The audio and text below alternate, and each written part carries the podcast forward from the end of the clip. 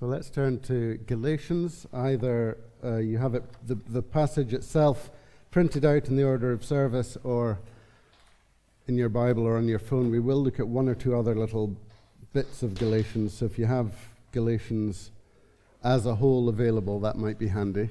If not, that's okay. Galatians chapter 1, verses 1 to 10.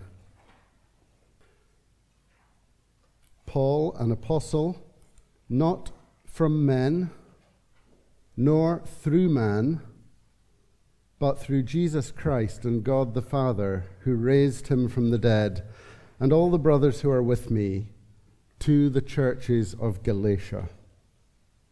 Grace and peace to you from God our Father and the Lord Jesus Christ, who gave himself for our sins to deliver us from the present evil age, according to the will of our God and Father to whom be glory forever and ever.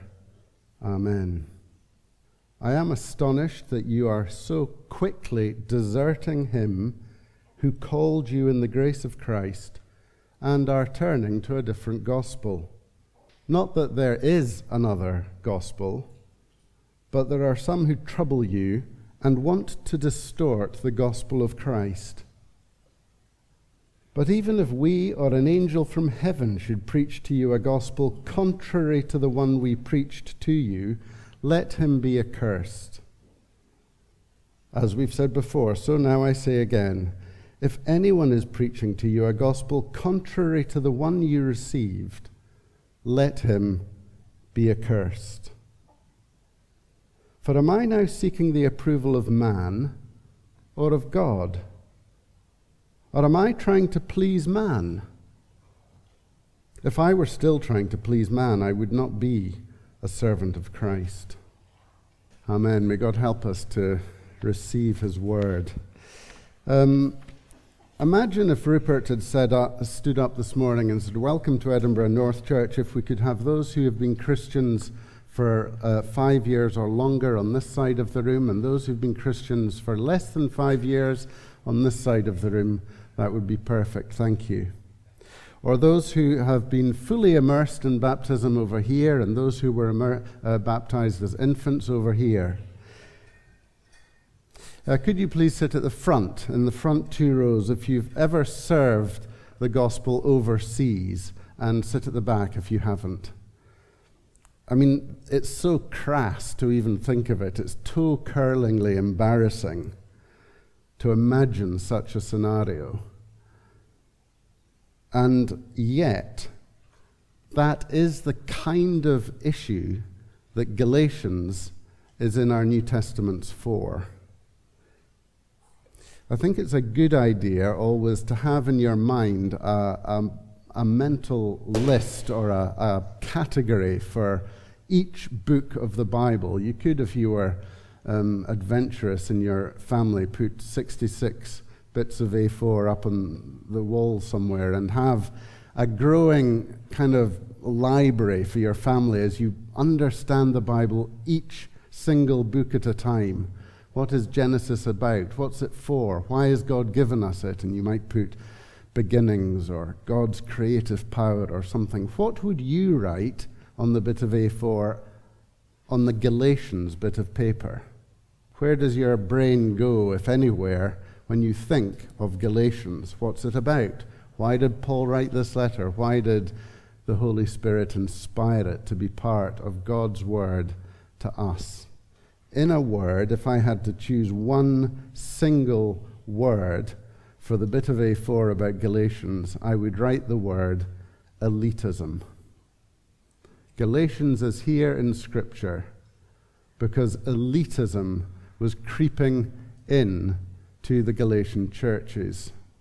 And Paul writes the letter to make it absolutely clear that what is going on in these churches, full of young life and new Christian believers, is the absolute antithesis of what the gospel proclaims. It's the opposite of the gospel. Galatians as a whole says if you have been accepted by God through the gospel, then you can then accept one another. Church life is, in essence, as simple as that. God has accepted you. God has accepted me in Jesus. Therefore, we accept one another. No exceptions. That is, that is it. That is Christian living. That is church life. So elitism was spreading like a virus, and it's seen in, in some very odd behavior, not as I was imagining at the beginning there a few minutes ago, um, someone welcoming people to a service and separating them out. But turn to chapter 2 or listen to these words if you don't have chapter 2 available, verses 11 to 14. What exactly was going on in this church? When, this is Paul uh, saying, when Peter came to Antioch, I opposed him to his face because he was clearly in the wrong. Before certain men came from James, the Apostle James, Peter used to eat with the Gentiles. He sat beside them and ate with them. But when the people from James arrived from Jerusalem, the important people, Peter began to draw back and separate himself from the Gentiles because he was afraid of those who belonged to the circumcision group. The other Jews joined him in his hypocrisy, so that by their hypocrisy, even Barnabas was led astray. Do you see what was happening? When the important people weren't around, Peter was quite happy to eat and be with the Gentile believers, but as soon as the bigwigs from Jerusalem came near, he distanced himself and wanted to be seen as separate from them, better than them, because he wanted to impress the important people, the Jerusalem apostles. He wanted to uh, be seen by them, to be reaching the grade. And they were full of flattery towards such people. And Paul is, is just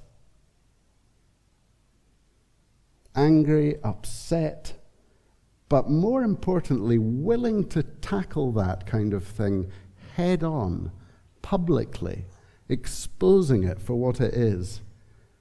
Everyone was being affected, even Barnabas. You can hear it in his voice. If this kind of hypocritical two tier Christianity can affect Barnabas, then anyone can be sucked into this world of flattery and one upmanship. Flattery, coercion, divisions in the church, an inner ring where we're all, we're all believers, but some are more important than others. That kind of uh, feeling. Access to an advanced group. We're all in the church, but oh, some of us know the apostles from Jerusalem. Those are the, the um, emotions and thoughts that are running around the Galatian church. It may sound bizarre and kind of irrelevant in some ways, but it's, it's a virus that can come into the hearts of any Christian group. Sometimes in pretty obvious, and I feel at one level when it's at its most obvious, it almost becomes hilarious. I remember in 1988, it would have been going to visit a Brethren Church with a student friend who had uh, been going to this church in Dundee where we were studying. I'd never been in a Brethren Church. I'd never heard of a Brethren Church. I didn't know what Brethren Church was. And we went in, and my friend said, Now, they may not let you sit uh, forwards with the rest of us, and they may not let you take communion when they share bread and wine.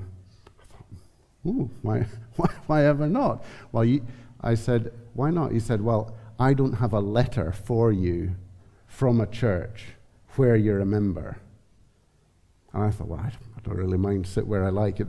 I don't mind if I sit at the back or sit at the front. It doesn't really matter. So I went in, and uh, as it happened, no issue was made of it. We were allowed in. But the fact that he had to say that to me was an awakening for me that there's a whole world here of thought about who are the true Christians and who are the not so Christian Christians. I'd never come across such a thing in my life, and, and yet that was happening all over the place in similar uh, gospel hearted, Jesus loving, Bible teaching Christian churches. Who would have thought it? Certainly not me. But that's, again, the, the more crass, the more obvious kind of example. Let's turn then to chapter 1 and, and delve in and just see what Paul is saying here as he begins his letter. It is a very unusual introduction. All of Paul's letters in the New Testament begin with, We thank God for you, the believers in Thessalonica or Corinth or Ephesus. We're encouraged to hear about your progress in the faith. We're delighted uh, to be in fellowship with you. You pray for us, we pray for you. We value you more than words can say. That's, that's a typical kind of flavor of a Paul letter as he begins. But here, nothing. No words of thanksgiving for the Galatians. Nothing about what he's encouraged by in their church. No word of gratitude to God for their progress. Not a syllable about his fellowship with them. Just mere factual statement. Paul, an apostle, sent not from men, not from human beings. I'm not here representing any group, nor by any particular man. I'm not the ambassador of any particular apostle or high flying authority. Just Paul, an apostle, sent by Jesus Christ Himself and God who raised Jesus from the dead. Now, you see now, don't you, why he begins like that? He's, he's wanting to make it absolutely clear to them I'm not representing a party. As I write this letter to you, do not think that I, I, am either from this group or that group, or from Jerusalem or anywhere else. I am simply sent by Christ Himself, and I'm writing with all the authority that that means. He doesn't want to be accused of flattery. He's not trying to get in with any particular group or person in the Galatian church. He wants it to be known right up front. This is God speaking to you through me, his apostle. So that's as relevant to any human being in the church as any other. I'm not, I'm not partisan, I'm not being elitist. It's just the Word of God through Christ, through his apostle. Then he goes on, doesn't he? And very quickly, the, the second little bit of introduction is a wonderful thing. He goes straight to the heart of the gospel. I'm writing to the churches in Galatia Grace and peace to you from God our Father and the Lord Jesus Christ. And here's the gospel in a sentence who gave himself for our sins to rescue us from the present evil age, according to the will of our God and Father, to whom be glory forever and ever. Amen. Isn't that a lovely summary of the gospel? Jesus Christ, who gave himself for our sins to rescue us from the present evil age. In, in the shortest number of words you could almost manage, Paul says, I'm here from Christ, and the only greeting I bring you is because Christ died on the cross for us to rescue us from the dark world that we live in. The cross is central that's, that's what we're about, he says. Jesus died for us and our sins. And that's our hope in the present evil age. That, he's wanting to say to them right at the beginning, that's what unites us. That's where we belong. That's who we are. People who are forgiven because Jesus died. Our sins have gone and a rescue has taken place. Now, in Galatians, as you read through the letter, and as you may know, in particular, when Paul says the present evil age, what is he referring to, do you think, in Galatians? He's uh, referring to, in Galatians, he's referring to the religious world. That is what believers are being rescued from. The religious world. And the Galatian believers were being tempted away from Jesus back into a world of religious, uh, legal, law bound living. It's a slightly complicated issue in the New Testament because obviously, for the Old Testament people of God, God gave Moses and the law and the people of Israel's life to bring them to Jesus. And the whole point of the Old Testament, Moses, the law, the Ten Commandments, the way of life that the nation of Israel had, the whole point of that was to keep the people of God separate until Jesus came to be their Savior. And here, after Jesus has come, these people are wanting to go back to Moses and the law. And so they're wanting to just recreate a religious world in which to live. But Moses and the law has already fulfilled its place in history. We have Jesus. And Paul is saying to the, to the, to the Galatians, don't go back to the, the world of Moses and the law, stay with Jesus. And it doesn't matter if it's Moses and the law or any other religious expression of worship if you don't have Jesus and his cross at the heart of everything, then you are going to end up enslaved. Think of what happens in history, throughout the history of the Christian church. Think of what happens in a similar way to the Galatians being tempted to recreate the Mosaic law. Think of the um, elitism that is found in different areas of the Christian church. Just examples, but real examples. If any child uh, was brought into our fellowship and the family was a believing family, if the child had been baptized with water in the name of the Trinity, Father, Son, and Holy Spirit, we would not rebaptize that child we would recognize the baptism of any other church. Not so if you go into the Roman Catholic Church, interestingly. They would not recognize any other baptism other than Roman Catholic baptism. It's interesting, isn't it? It's elitist. That's elitism. It's just an example of it. I'm not getting at the Roman Catholic Church in particular. We can all be elitist, but that's an example of them being elitist.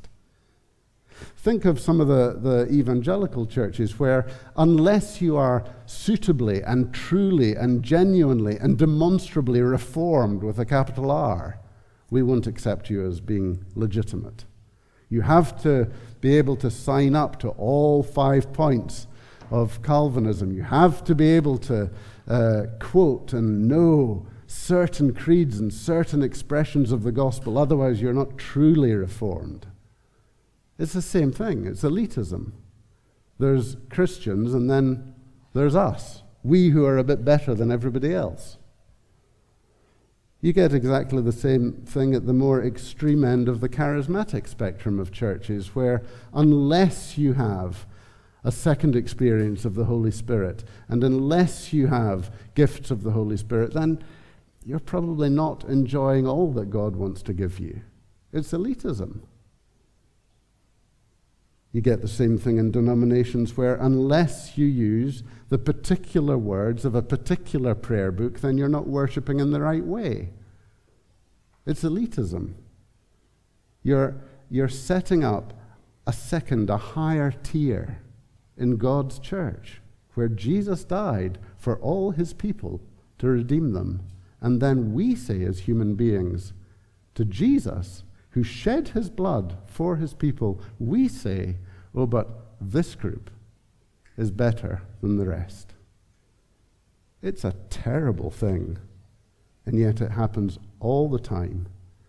And that's why Galatians is in our Bibles. And one of the things we have to learn is to constantly say as Christians, go back to the cross and go back to your beginnings as a Christian.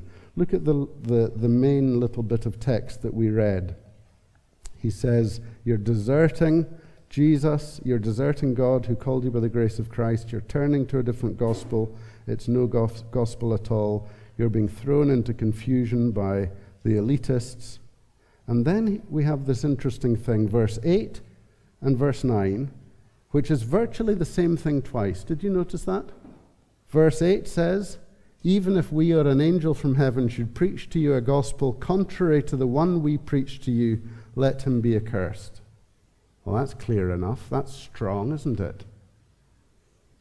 But then, verse 9, he says the same thing again. As we've said before, he even says he's saying the same thing again. As we've said before, so now I say again, just in case you missed it, if anyone is preaching you to a gospel contrary to the one you received, let him be accursed. It's a repeat, but it's a repeat with a slight difference. Did you notice the difference? Can you spot it? If we or an angel from heaven should preach to you a gospel contrary to the one we preach to you, if anyone is preaching to you a gospel contrary to the one you received, you see what he's saying? What we preach to you in Galatia is what you received. What we told you about Jesus is what you believed. That's how it all began for you Galatians. And you know that.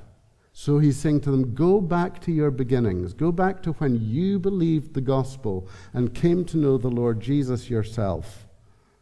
And that's where to stay. What I preached is what you believed, says Paul. So don't go wandering off to any other kind of gospel. Go back to your beginnings. Whenever, however, faith in Jesus began for you, if God accepted you through the blood of Jesus into his family, then that is where you belong. And the God who led you to know and love the Lord Jesus Christ wants you to stay right there with that gospel, believing nothing else, and never imagining that you need to aspire to anything higher than belonging to Christ. For Paul, his religion is Jesus, Christ. Not a code, not a group not a hierarchy. He doesn't live in a religious world, he lives with and for the risen Savior. Look at just the last little bit of the passage, verse uh, 10 and 11. He says it to himself Who am I seeking to approve? You, you assess it for yourselves. Am I seeking to approve men or God? You judge for yourselves as you read my letter. He says, If I was still trying to please man, I wouldn't be a servant of Christ. Paul knew, didn't he, from lifelong personal experience, what it was like to live as the elite, the elitist of all the elites. He knew what it was to be doing the right thing, following the right rules, impressing the right people, being flattered by the right people. He knew what a life of flattery looked like. He actually goes on in Galatians in, in uh, the rest of chapter 1 and chapter 2 to, to describe something of his past life for them.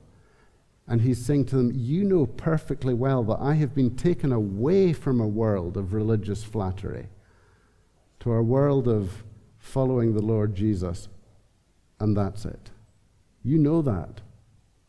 So don't think I'm trying to flatter you. If I'd wanted to remain a flatterer, I'd have stayed where I was.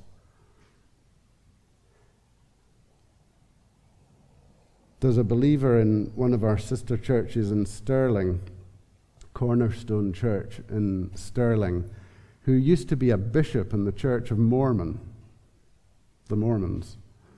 And he's come to Christ and belongs to the Christian family. And he's been set free from a, a religious uh, world of legalism, slavery. And he sees increasingly all the kind of flattery and hierarchy and rule keeping and the way that as Mormons they kept hold of people. And he's been set free. And the church there have the, the joy of seeing him begin to, to flourish and grow and realize just what a terrible place it was. And to, to see that, to see a captive set free, is a wonderful thing. To see an animal put back into its natural habitat and able to go and live as it was meant to live.